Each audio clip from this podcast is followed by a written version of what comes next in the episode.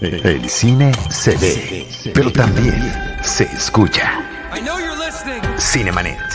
Charlie del Río, Enrique Figueroa, Rosalina Piñera, Diana Su y Deidali Gómez. Cine, cine, cine y más cine. Bienvenidos. Cinemanet. Yo soy Charlie del Río, me da muchísimo gusto darles la más cordial bienvenida. Lo hago a nombre de nuestro productor Jaime Rosales, que en este momento, por una cuestión de emergencia personal, no nos está acompañando, pero nos dejó absolutamente todo listo para estar en este programa. Querido Enrique Figueroa Naya, ¿cómo estás? Mi querido Charlie, saludos a toda la gente que está aquí viéndonos en Cinemanet. Le mandamos un abrazo grande a Jaime y también a nuestras colegas, amigas ausentes eh, en este día de paro de mujeres eh, cuya ausencia es voluntaria, afortunadamente, a diferencia de muchas otras mujeres que están ausentes por cuestiones de violencia en nuestro país, algo que debe determinar y pues, justamente un día como este nos permite revalorar la presencia de nuestras amigas, nuestras novias, nuestras esposas, nuestras mamás, hermanas, en fin, eh, la verdad es que hace falta reflexionar mucho al respecto, así que bueno, un saludo grande a Deidali, a Diana eh, Su y también a, Rosalina Piñera y pues a todas las que, las que están ausentes voluntariamente y también a las que están ausentes involuntariamente. Así es, eh, querido Enrique, queridos amigas y amigos, eh, las integrantes de Cinemanet acordaron sumarse a este paro nacional de mujeres eh, en esta intención de visibilizar el trabajo remunerado, el no remunerado, pero la participación que tienen en nuestra sociedad. Así que de nueva cuenta también de mi parte y de todo el equipo, un saludo a Rosalina Piñera, a Deidali y a Diana Su, que por esta razón no nos están acompañando en este programa hoy que es 9 de marzo, cuando lo estamos transmitiendo y grabando, querido Enrique. Gracias. Y a Agnes que está ladrando aquí. Le mandamos un saludo. Agnes sí se está haciendo presente. sí. Enrique, pues mira, tres películas que vamos a comentar en este episodio. Eh, ¿Qué te parece si empezamos con una película que se está estrenando esta semana en la que estamos eh, publicando este episodio? Belfast, la eh, más reciente película escrita y dirigida por Kenneth Branagh, que tiene una trayectoria impresionante como histrión, como director, como guionista, siempre como productor detrás de muchos proyectos, pero a partir de esta pandemia él se da a la tarea de recurrir a la nostalgia, a los recuerdos, para hablarnos en una película que es de ficción inspirada en hechos reales. La película jamás dice basada en hechos reales, ni, ni mucho menos. Simplemente nos, nos presenta la historia de un pequeño de nueve años aproximadamente en el año de 1969 en la ciudad de Belfast, que son recuerdos que él transmite a lo largo de esta película, que en su mayor parte está filmada en blanco y negro con algunos elementos a color que ahorita iremos comentando.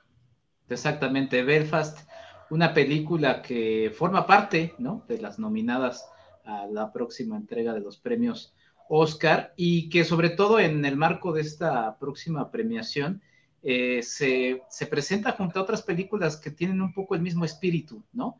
Eh, fue La mano de Dios de Paolo Sorrentino, eh, la propia Licorice Pizza de Paul Thomas Anderson y estaba reflexionando un poco a partir de haber visto esta película. Yo tuve la oportunidad de verla en el Festival Internacional de Cine de Los Cabos en noviembre pasado.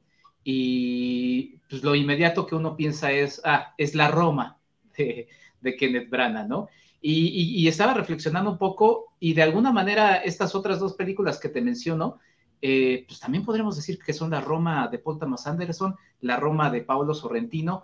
Eh, es curioso, es como si a partir de eh, esta película de Alfonso Cuarón, eh, varios realizadores dijeran, ¿sabes qué? Está interesante esta, esta forma de recordar, no necesariamente nostalgia, porque no, no necesariamente son recuerdos propios, eh, o sea, nuestros, sino momentos, volverlos a traer a la memoria o a la no memoria, o sea, como esta cosa de regresar algo que, que pasó en algún momento para alguien y, y de manera tan personal y bueno, Belfast además tiene el nombre de una ciudad, está filmada en blanco y negro y, pues bueno, ahí vemos una historia que por demás se me hace muy entretenida. Creo que es una película muy linda, eh, muy abrazadora, una película con momentos muy, muy, muy lindos y a pesar de que pareciera que es esto de Belfast, ¿no? Una película enmarcada en, en la República de, bueno, en Irlanda del Norte y en el marco de una serie de eventos que ya platicaremos, eh, guarda esa mm, magia de lo interesante que resulta en lo sencillo de su planteamiento. Sí, fíjate que yo, de todo esto que estabas comentando, como que esta referencia de decir, a ah, Roma, como que sería la más inmediata, quizá también por el tema de que es blanco y negro y quizá también por el tema que es autobiográfica en parte, pero a mí me parece que sí se separa mucho, tan solo pensando el punto de vista que nos está planteando eh, Cuarón en su película, que es desde el punto de vista adulto, y en este caso muy en particular, Kenneth Branagh lo hace desde el punto de vista infantil. A mí me parece que ahí se terminan separando de una manera mucho más eh, importante, porque eh, pues son, son perspectivas completamente diferentes.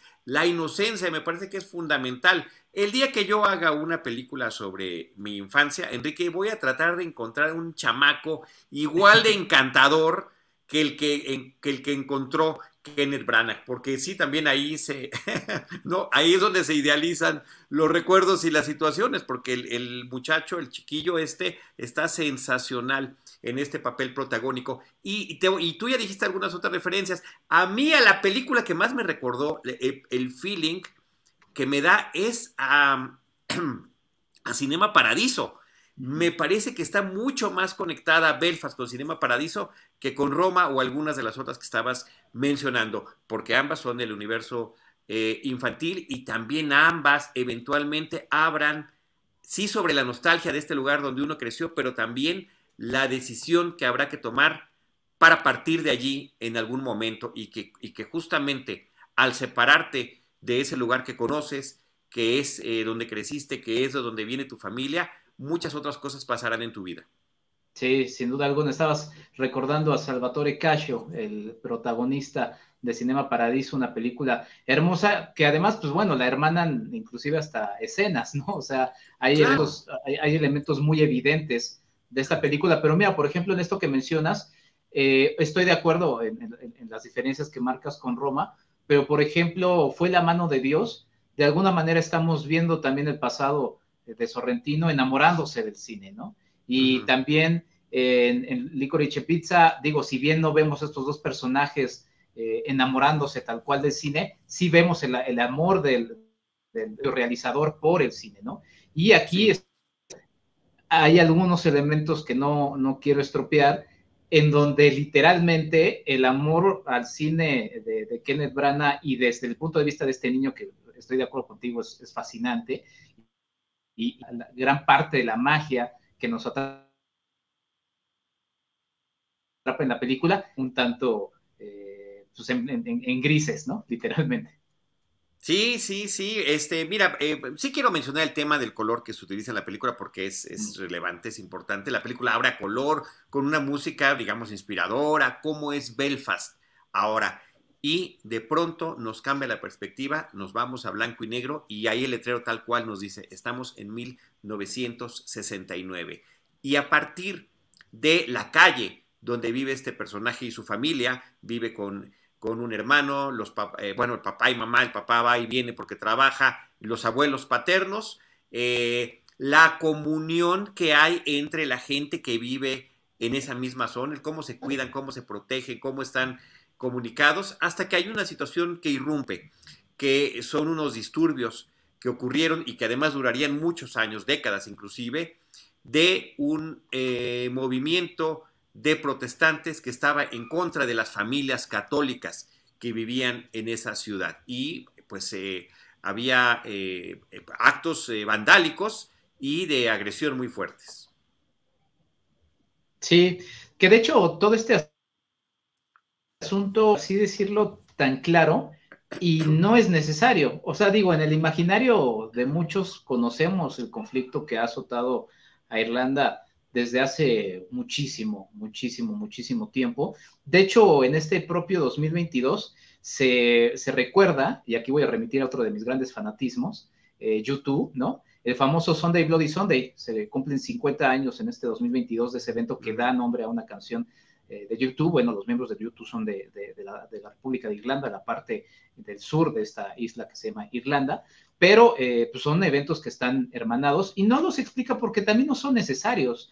De alguna manera, nada más con estos elementos que bien mencionas, en donde se nos muestra la estridencia de este lugar, porque además también, como bien dices, es desde, desde la perspectiva del niño, el propio niño pues no lo tiene claro, solamente están sucediendo estos hechos que están, que están pasando y a la luz de él, el verdadero drama es me voy o no me voy de mi, de mi calle, de mi ciudad, eh, en este tipo de decisiones que pues sí hablan de, de, ese agarrarse a los recuerdos, ¿no?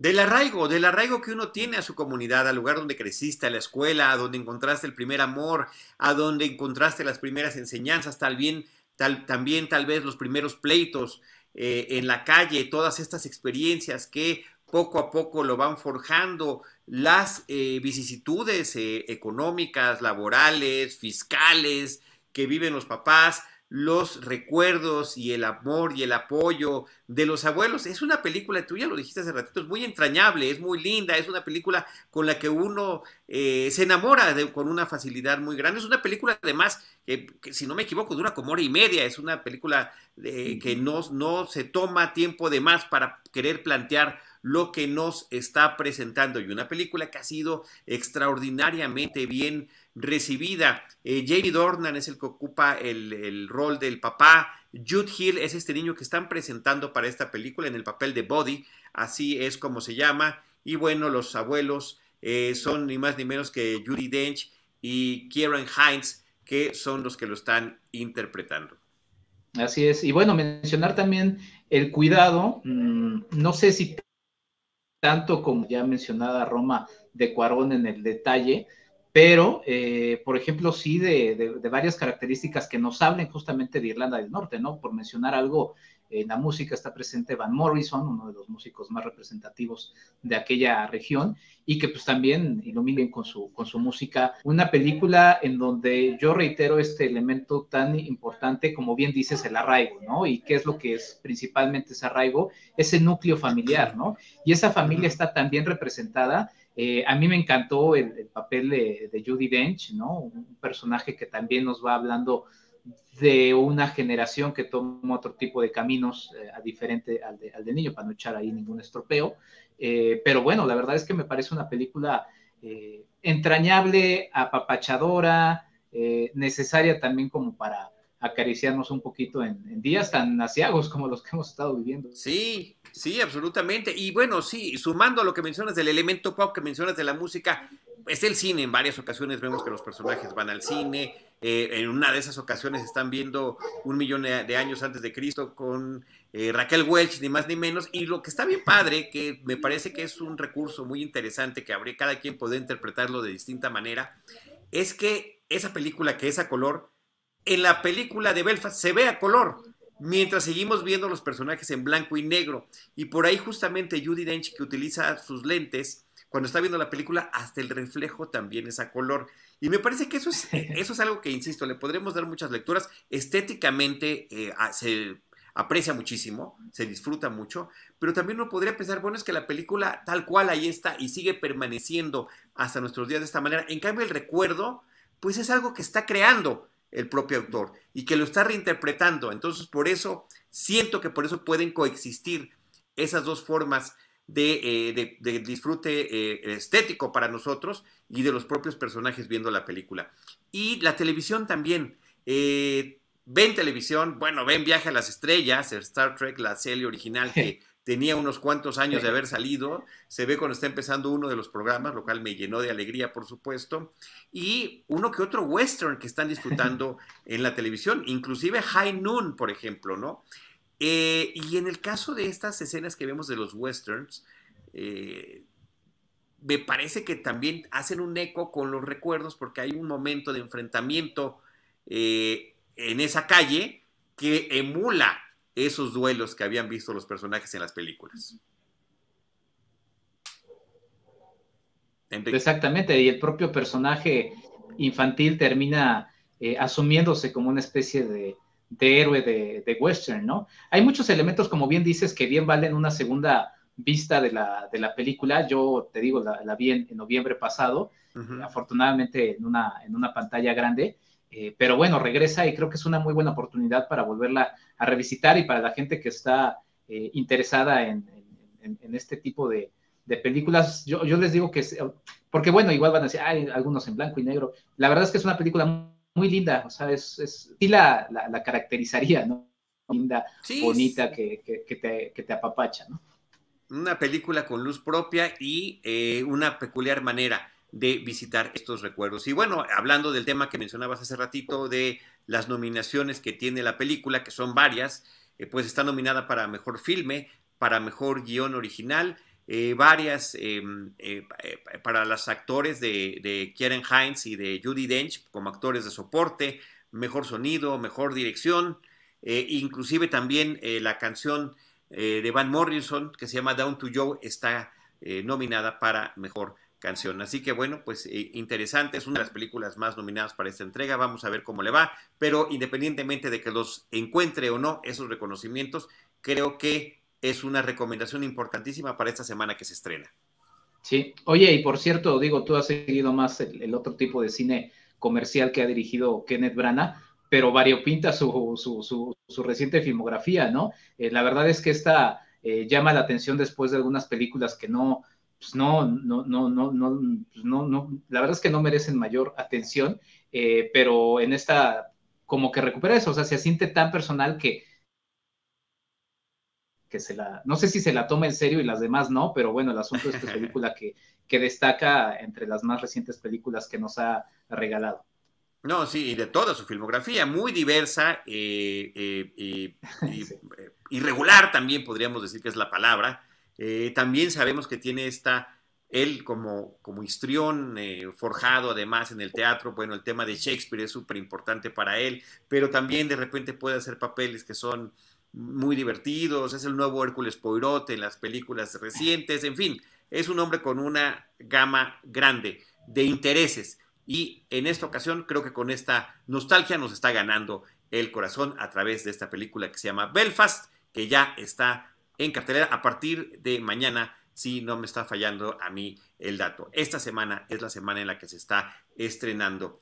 Enrique, vamos a cambiar de película porque tenemos otra que ya tiene un par de semanas en cartelera. Teníamos pendiente hablar de ella, pero no habíamos podido terminar de coordinar eh, con, con, los contenidos que estamos manejando y creo que es muy importante mencionarla. El contador de cartas, The Card Counter, una película que está eh, protagonizada por Oscar Isaac, eh, dirigida y escrita por Paul Schrader. Y bueno, de Paul Schrader habrá, que decir de su trayectoria que, pues de los aspectos que siempre es inevitable, que es ineludible mencionar, es esta colaboración que tuvo en varias películas con Martin Scorsese como guionista, incluyendo ese clásico de clásicos que es Taxi Driver. Y siempre será importante mencionar Taxi Driver a la hora de hablar del contador de cartas, porque creo que estamos ante, personajes espejo, ante personajes que están lidiando eh, con una soledad, con una dificultad para eh, acceder o poder interactuar socialmente, y personajes que se autoimponen en algún momento alguna misión que querrán cumplir a favor de alguna persona o de la sociedad misma. Sí, aquí es donde Travis te diría, you talking to me, ¿no? Exactamente. Y sí, sí le estamos hablando a él. Exactamente, y en esta misma pues, escena espejo, ¿no? De eh, clásica de, Taxi Driver, también es este Toro Salvaje, o sea, el, personaje, podríamos analizar el personaje de, Paul Schrader eh, justamente como, como un autor y es muy interesante porque ahí nos lleva a otro tipo de análisis eh, por ejemplo, del cine de Martin Scorsese, eh, en la parte de, las colaboraciones con De Niro, eh, lo que finalmente lo lleva a, De Niro a insistir en una película como El Irlandés, pero también la parte de Schrader como guionista. O sea, es, es, una filmografía muy interesante en donde podemos destripar este, la editora. Podemos ir analizando distintos temas, pero bueno, Paul Schrader llega con una película que además de las, eh, pues sí, las tres que vamos a platicar hoy son distintas, en distintos, eh, valga la redundancia, y el cine de Schrader eh, parece que, o sea, pareciera que está como anclado en esta referencia que es obvia, la de Taxi Driver, pero a la vez no, porque, o, bueno, sí, pero más bien nos lleva a reflexionar un poco el asunto de cómo, este, de cómo también la propia sociedad de los Estados Unidos ha estado estancada en ciertos elementos o temas, ¿no? Eh, en, Taxi Driver eh, vemos a un eh, soldado que estuvo en Vietnam y pues, bueno, las guerras continúan, ¿no? Ahora en otros lados y finalmente siguen siendo seres humanos que están atrapados en ese aspecto. Y el otro elemento que me gusta mucho hacer énfasis, ya la presencia de Oscar Isaac, este actor que, que habías presentado, que igual que Benedict Cumberbatch, que también está en la carrera al Oscar, este, pues se permiten salirse un poco de las, eh, del cine comercial que han estado haciendo, ¿no? Oscar Isaac se hizo hiper mega famoso por la fallida trilogía de Star Wars. También lo vimos en Duna, una película que también está nominada. Eh, ahora vi que va a estar eh, protagonizando una serie de Marvel, pero se permite tener una labor actoral que además pues es muy contenido, le, le obliga a tener otros elementos muy interesantes eh, que le quedan muy bien al personaje que nos está eh, mandando a hacer Paul Schrader, además en un elemento que termina siendo muy, muy importante y, que, queda muy bien con el tipo de historia que nos quiere contar Schrader, que es los juegos de cartas, ¿no? Los juegos de cartas. Oye, un saludo a Mel Salazar, que dice que está muy emocionada en espera de la eh, reseña de Cinemanet de Batman. En un momento llegamos a esa. Y gracias también, Mel. por acompañarnos y por las aportaciones que haces a nuestra producción. Em, sí, The Card Counter es como complejo tratar de hablar de ella sin echar spoiler. Obviamente se trata de un hombre que ha ganado la facilidad, ha adquirido la facilidad de contar cartas y poder entonces estar en una ventaja importante en el momento en el que se presenta a estas mesas de juego para apostar. Pero es un hombre que lo vemos increíblemente contenido, eh, que se está manejando de una manera Em, eh, muy peculiar en su, en, su, en su interacción con los demás, es prácticamente mínima, siempre perfectamente bien peinado, eh, tiene un ritual muy extraño cada que llega a un hotel eh, antes de instalarse, posiblemente podría ser por germofobia o podría ser por tratar de tener todo, digamos, lo más constante posible, que es algo de lo que podría estar buscando su personaje, que tiene un pasado tremendo, que ese pasado de repente se reencuentra con él a través de un individuo, de un joven que conoce, y ahí es donde puede emprender una misión o la otra en, función de, de, estas circunstancias tan tremendas. Una película además, Enrique, que me pareció un deleite visual y auditivo, porque Paul Schroeder en esta cinta en particular juega con nuestra percepción de, de, de, la luz, de las texturas que vamos viendo, de los colores, de una forma que uno en algunos momentos dirá, parece que estoy viendo la película en tercera dimensión, cuando arranca la cinta que estamos viendo un súper increíble detalle eh, de la tela verde sobre la que se hacen los juegos de mesa, parece que estamos viendo la fibra misma eh, contrarrestado con los, eh, los títulos, los créditos, los nombres de las personas que participan en la cinta, pero también lo hace con colores y lo hace con sonidos y lo hace con música. Entonces es como una experiencia muy peculiar, un viaje hipnótico muy interesante y el personaje de Oscar Isaac me parece impresionantemente eh, atractivo, y, como sucede en la película, ¿no? Es, es, misterioso. Nosotros como espectadores iremos entendiendo esto, ¿no? Hay unos planos secuencias, hay usos de, de, lentes gran angulares, muy bien utilizados para algunas escenas.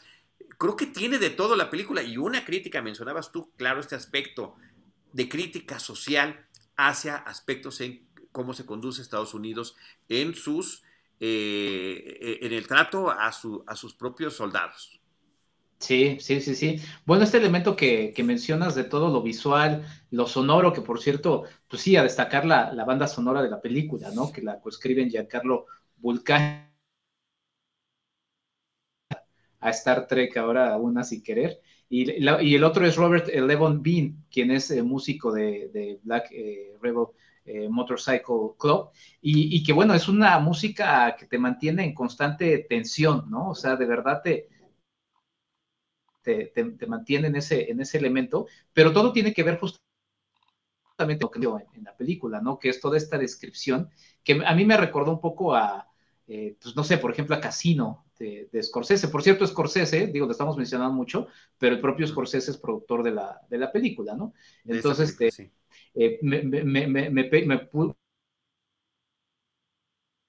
puse a pensar un poco en, Casino, en todos estos elementos de cómo el tipo es tan observador y va, va viendo todos los elementos de, de, esta, de esta zona. Y, así Schrader nos está describiendo eh, cada uno de los juegos, que quizá esta parte puede ser un poco pesada, por si alguien no como, yo no sé si tú seas jugador de No, no, no, no, estoy neófito. Exacto, yo me quedo en el solitario de, la computadora y, ya. Y este, pero sí es muy, muy específico, muy técnico. ¿Y por qué insiste en eso? Porque justamente con todos estos elementos que mencionas, eh, para ser un muy buen jugador de cartas, lo que tiene que hacer el personaje eh, de Oscar Isaac es ser muy observador, muy sensible, ¿no? A todos los elementos y de alguna manera lo que está haciendo es eh, explicarnos esto para, a, través de los demás elementos que ya mencionaste, visual, musical, sonoro, envolvernos en la experiencia que está teniendo el propio Oscar Isaac en su cabeza.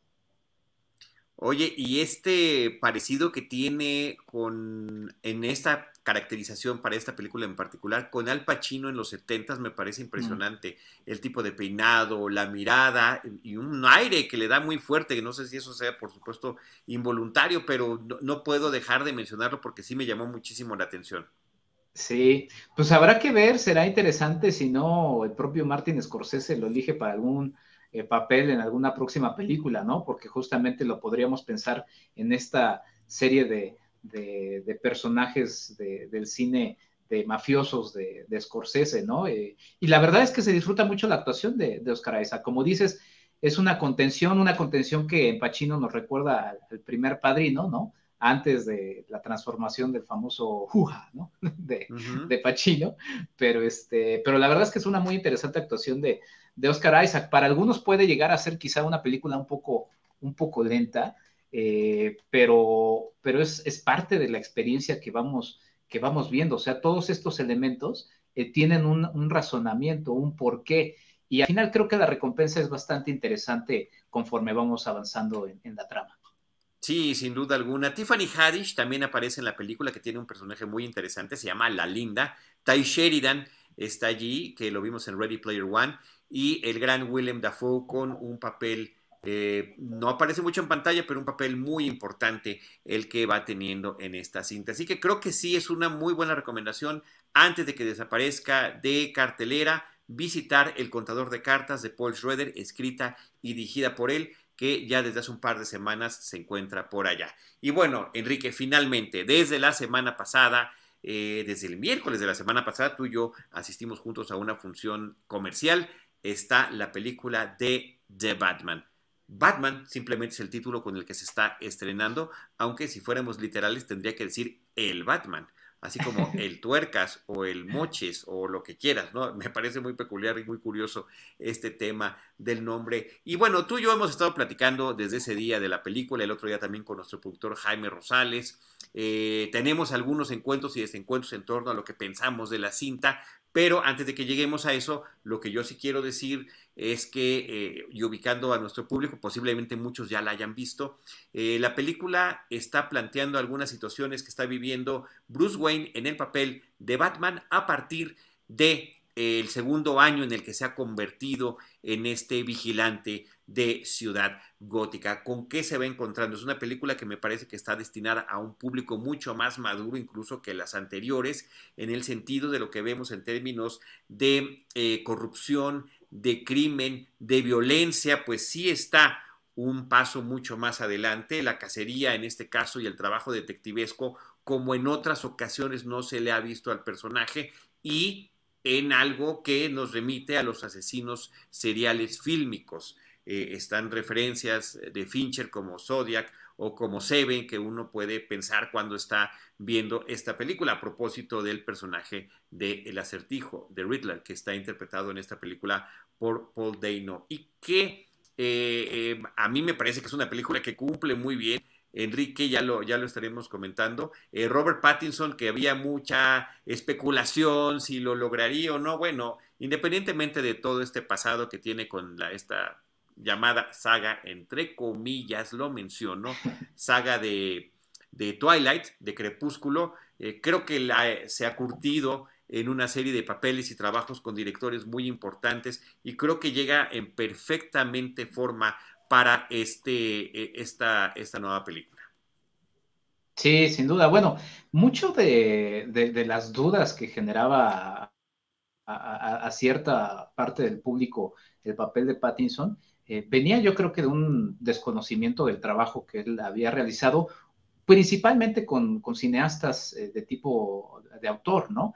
Eh, él se, ha esforzado por elegir distintos papeles, por cierto, hay que, hay que mencionarlo, él nace en una saga, esta no sé si la entre millas, yo creo que esta no está entre comillas, es una saga de... Esta no, esta no.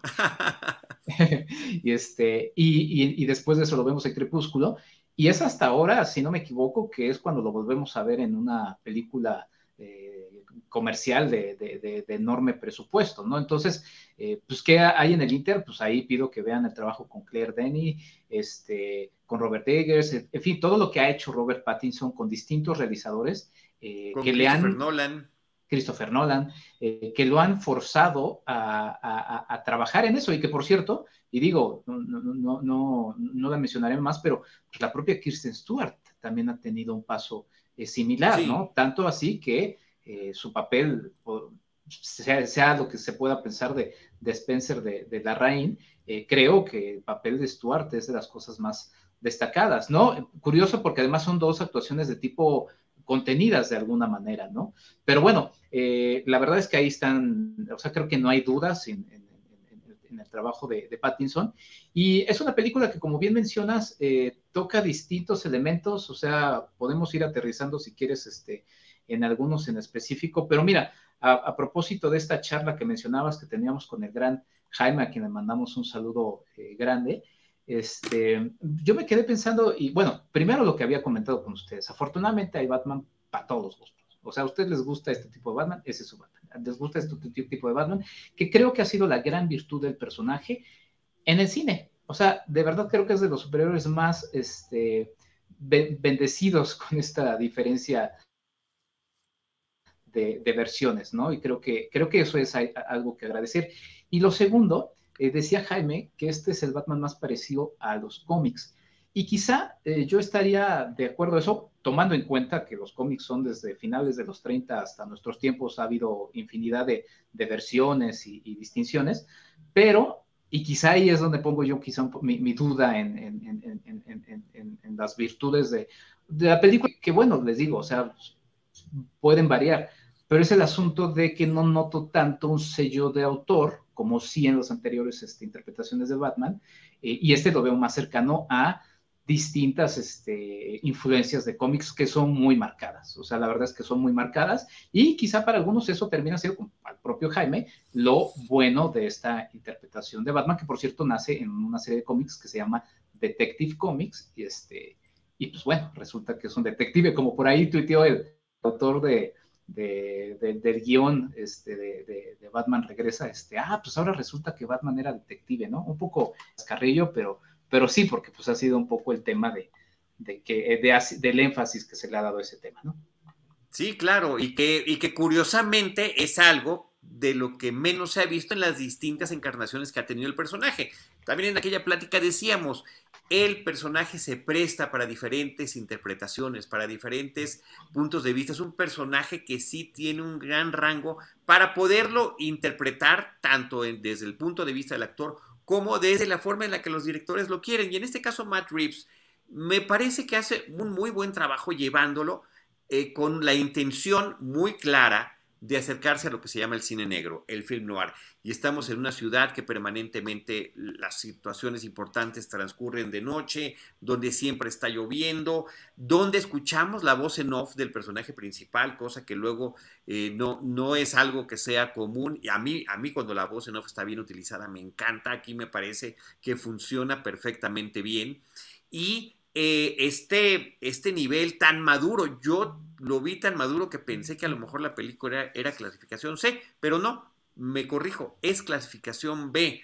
Eh, eh, y, bueno, pues resulta, resulta interesante eso. Otro aspecto que me parece muy interesante, a través de todas las versiones live action que ha habido de Batman, desde la serie y película, porque tuvo una película por allá en el 66, este súper colorido de, con Adam West, es que Batman, tanto en el actor como en la música, como en el batimóvil, porque siempre será un batimóvil distinto, ha sido increíblemente afortunado.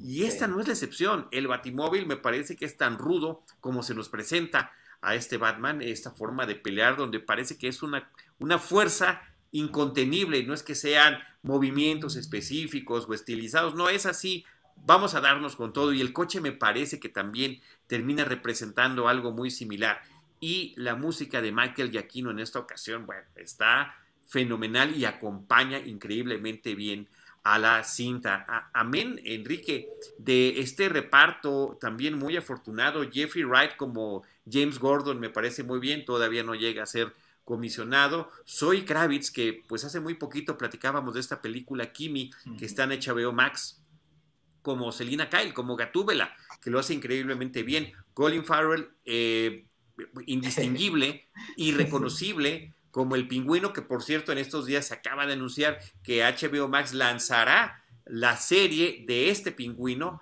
para esta televisión. Y John Turturro como un gángster eh, importante en la cinta. Sí, sí, hay, varios elementos. Bueno, la música sí, estoy de acuerdo, igual como, como en el Batimóvil, ¿no? O sea, ¿qué, qué tan difícil es tratar de quitarte eh, temas tan clásicos como de, la serie de los 60, ¿no? Eh, de Hefty, si no me equivoco, y eh, de Edman, ¿no? Que además este, se mantuvo no solamente en las películas de, de Burton, sino también en la versión animada de, del Batman de los 90, que por cierto, y a veces se, olvida, eh, Batman la Máscara de Fantasma, una película que, siempre mencionaré y destacaré y pediré que la gente revise, está disponible en HBO Max. Eh, sí se cuenta como una película de Batman porque se, se, presentó, si quieres, de manera limitada, pero en pantalla grande.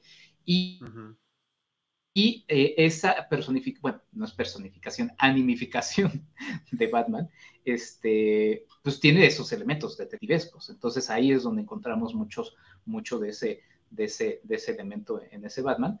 Pero el asunto es que sí, bueno, la música de, de Giacchino termina siendo eh, un elemento muy importante y quizá eh, no sé, o sea, siempre me pongo a pensar un poco en los frenos de mano que de alguna manera, a ver, es un producto industrial Batman, no estamos peleados con eso, eh, sabemos que hay muchos eh, intereses alrededor del personaje y quizá ahí también, por ejemplo, quizá la quiso hacer más violenta, pero entonces le dice, no, pero espérate, porque si la haces más violenta nos vas a subir la, la, clasificación y eso nos limita a que lleguemos a, a otro tipo de público porque desde las primeras secuencias, bueno, la primera secuencia vemos un, algo que puede ser todavía más violento, pero se contiene de alguna manera, aunque como tú bien decías, y no, no, quiero echar ningún estropeo, hay una escena en la que sí dices, bueno, ok, esta la colaron porque, y sí está, está, está ruda, ¿no?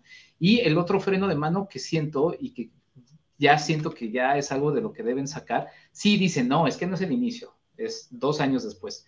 Y dices, pues sí, pero ¿cuántas películas no es así de un año y luego dos años después? O sea, también es que no, o sea, como, como que siguen encerrados en, un mismo, en una misma línea de tiempo que a mí personalmente, y quizá aquí algunos vayan a gritar un poco al cielo, eh, me parece una lástima que Ben Affleck, a quien el propio Matt Reeves ha agradecido por, por, por, por lograr esta nueva versión de, de, Batman, pues no hay su propia versión, un, un Batman más avejentado, un Batman que también, pues sí, estos elementos que decías, de una fuerza brutal, o sea, la, la, forma en la que lo veíamos pelear, pues también era de un tipo, pues ya lastimado literalmente por el paso de los años y demás. Una cosa que me parecía interesante, pero seguimos encerrados otra vez en esta línea del tiempo de el inicio, aunque ya con la trampa de no, no, no, pero es que son dos años después. Sigue siendo un poco, un poco eso, ¿no? Y luego también, y creo que será interesante, ajá, Sí, pero terminan proponiendo, o sea, que cada una termina proponiendo algo, y eso es lo que te decía el otro día, y a, ti y a Jaime, y ahorita qué bueno poder compartirlo con, con otros cinéfilos, que cada época ha tenido desde hace muchas décadas muy interesantes versiones del personaje y cada una logra tener su propia identidad y termina siendo Batman, siendo Batman, me explico, o sea, no, no, sí conserva esos parámetros en los que sí es Batman. Y Batman puede ser chistoso, voluntaria o involuntariamente, como lo era con Adam West. Y Batman puede ser Tim Burtoniano, gótico, con Tim Burton. Y puede ser más realista, en el caso de Nolan, y en este caso puede también ser más idealizado, violento, pero con esta onda del cine noir, y han funcionado. Entonces, me, sí, me, creo que está padre, o sea, uno después se queja de las franquicias, como la, lluvia, ya no hay ideas nuevas en Hollywood. Bueno, eh, cierto, totalmente cierto, y, también tenemos ahí nuestras críticas sobre ese tema, pero cuando se retoman personajes que de por sí ya son populares desde otro, desde otro contexto, que en este caso los cómics, y que en algunos casos hasta han rescatado los cómics, la fama del Batman de los 80 de finales de los 80 permitió que no dejara de publicarse Batman, que ya estaba a punto de caer. Eh, hasta en eso ha habido una suerte de retroalimentación y encontrar que cada generación puede tener, así como hay James Bonds para cada generación. Resulta que Batman también lo está consiguiendo. Sí, bueno, sin toda esa eh, Batmanía de los 80 no podremos explicar mi, mi batiseñal ni mi, ni mi sudadera, ¿no? O sea, explotó toda la mercadotecnia alrededor del, del personaje y, de manera, este, por cierto, y también en esta sección de ir ligando a las distintas películas que hemos mencionado, sale el productor de personificado, y creo ya lo mencionamos, Coriche Pizza, este, el productor de la Batman del 89 y la de Batman Returns, ¿no? ahorita se me fue el nombre de, de, ese productor, pero bueno, sale ahí. Y este, regresando a esta Batman, eh, lo que quizás sí, te digo, o sea, sí entiendo lo que mencionas, pero sí siento que no hay, porque te, te decía, la del 89 lo siento como una reacción a la de los 60, clavadísima, ¿no? La de, ya sé lo que vas a mencionar porque me lo mencionaste en su momento, la de Schumacher de alguna manera viene siendo una reacción, no del director si quieres, pero sí del estudio, de oye, bájale a la oscuridad y, y ponle más colores a esto porque pues queremos vender juguetes o lo que sea, ¿no? Yo ahí tengo otra teoría también de, de, cómo aprovechó eh, Schumacher esta, esta, esta, esta misión. Luego Nolan, de alguna manera es, oye, ya caímos en el ridículo de esto, queremos algo un poco más serio. Y lo que sí no siento, o sea, porque sí hay muchos elementos, hay inclusive elementos hasta de, de esta, acercarlo a un mundo verdadero. Hay un elemento muy chistoso que me gusta, eh, de Gatúbela, eh, que se pone su gorrito y, es un poquito como los anteojos de la versión de Nolan, ¿no? En donde pues no tiene orejitas, pero de alguna manera parece que tiene. O sea, hay elementos que lo acercan, también al de Burton, ¿no? En toda esta oscuridad. Sí hay algunas cosas que, que, lo identifican, pero sí hay elementos más cercanos a las otras personificaciones que siento que no hay un, un, avance más. Y otro elemento que, que, quizás siento que se queda un poco a la mitad es todo este elemento de cine, que sí, lo, lo, mencionábamos, nos recuerda a Seven, por ejemplo, todo el mundo lo ha estado mencionando y demás, pero no creo que termina de amarrar tan bien. No sé si eso sea también por un poco el freno de mano, de oye, no seas tan tan directo como en, aquella película que, tanto nos gusta. Sí, bueno, eh, más que el freno de mano, pues yo creo que se trata de, de, el tipo de público al que está finalmente destinado. O sea, yo creo que sí hay, eso, eso aparte sí la podríamos interpretar de esa manera. Enrique, pero al final de cuentas yo creo que no deja de ser una, una, super propuesta muy interesante, que con todas sus tres horas de duración que mi vejiga no aguanta, eso sí, es lo que más lamento, pero no se siente pesada, al menos es lo que a mí lo que a mí me pareció. John Peters es el nombre del productor de las primeras películas de Batman con Tim Burton, de esas dos de Batman y Batman Returns, y que sale como personaje en Licorice Pizza, justamente. Exacto. Y bueno, yo lo que aplaudo en esto que, has estado destacando es la diversidad de, que te digo, o sea, no sé si sea una diversidad eh, que significa su desastre a nivel industrial de, DC, de, cómo una va para, un lado y la otra va para el otro, y, de repente encontramos eso. Yo prefiero esa diversidad que la maquinaria de todo tiene que ser igual, y, creo que es muy interesante. Y será muy interesante y no terminé la, intervención pasada, porque sí son tres horas, porque parece, hasta te platicaba, a mí se me, se me hizo que cuenta un poco el arco de lo que las tres de, Nolan cuentan, y, y, entonces sí, genuina, digo, genuinamente uno dice, oh, y entonces, ¿qué va a pasar en las que siguen? Que sin ánimos de estropear algo, en el final de, de esta dices, ah, ok, bueno, pero bueno, ya eso no, no diré, pero, pero creo que son de esas cosas que, bueno, resultan inevitables, pero es salgámonos que en esta pues nos presentan a distintos villanos. Sí, sí, sí, ya, ya sé a qué te refieres. Vamos a hacer otro programa sobre The Batman, esta película de Matt Reeves, Eh, queremos hacerla con Roberto Coria y con Lupita Gutiérrez, nuestros amigos del podcast Testigos del Crimen, porque tenemos además una tradición de platicar las películas de Batman con ellos. Eh, la última vez que estuvimos juntos para hablar de Batman, pues fue con eh, The Dark Knights. ¿Cómo se llama, Roberto? Enrique. No, fue con el, con el, con el comodín. Ah, bueno, con Joker. Exacto. Pero, pero, pero, pero de Batman en Batman en particular, la tercera ah, de Nolan. Sí, sí, sí. The, Dark, Knight Rises. The Dark Knight Rises. El Caballero de la Noche asciende. Así que bueno, también para que estén al pendiente, esperemos que en menos de dos semanas podamos hacer ese programa, también esperando que más gente vea la película y advertir que ese será un episodio especial con spoilers para poder platicar plenamente de las cosas que nos gustan y no nos gustan de la película. En principio, para mí, que en verdad te lo juro, dije, pues no, voy con ninguna expectativa, realmente voy eh, a, ver qué sucede y wow, sí terminé sorprendiéndome muchísimo, eh, gratamente y la disfruté mucho. Tú me viste ahí, tú me viste ahí contento en, la, en la butaca. Sí, sí, sí. De repente uno adora tanto estos personajes que, que sí se vuelve un poco exigente, pero eh, es disfrutable y, ya, la, ya se platicará bueno, puede, Puede pasar como a ti, que, te gusta tanto que te vuelves exigente, o puede que te pase como a mí, que me pongo barco, pero al final de cuentas, creo que estamos de acuerdo que es una película que termina cumpliendo muy bien su propósito. Sí, sí, sin duda. Muy bien. Enrique, pues con esto nos vamos a despedir.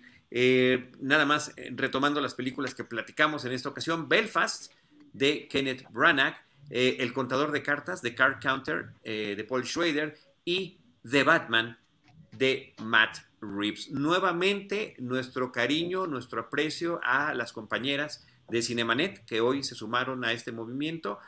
Rosalina, Diana Su, Deidali, muchísimas gracias por estar siempre con nosotros. Les mandamos un abrazo cariñoso y por supuesto a todas las amigas y cinéfilas que están al pendiente de este programa. nombre de nuestro productor Jaime Rosales eh, todo nuestro agradecimiento.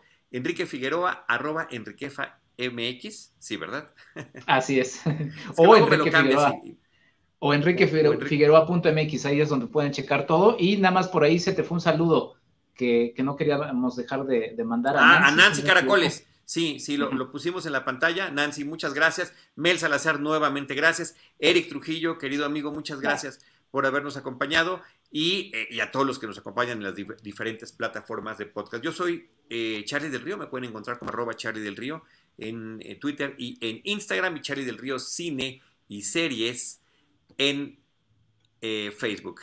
Nosotros ahí con, con esa imagen de la batiseñal de Enrique nos despedimos recordándoles que les estaremos esperando en nuestro próximo episodio con cine, cine y más cine.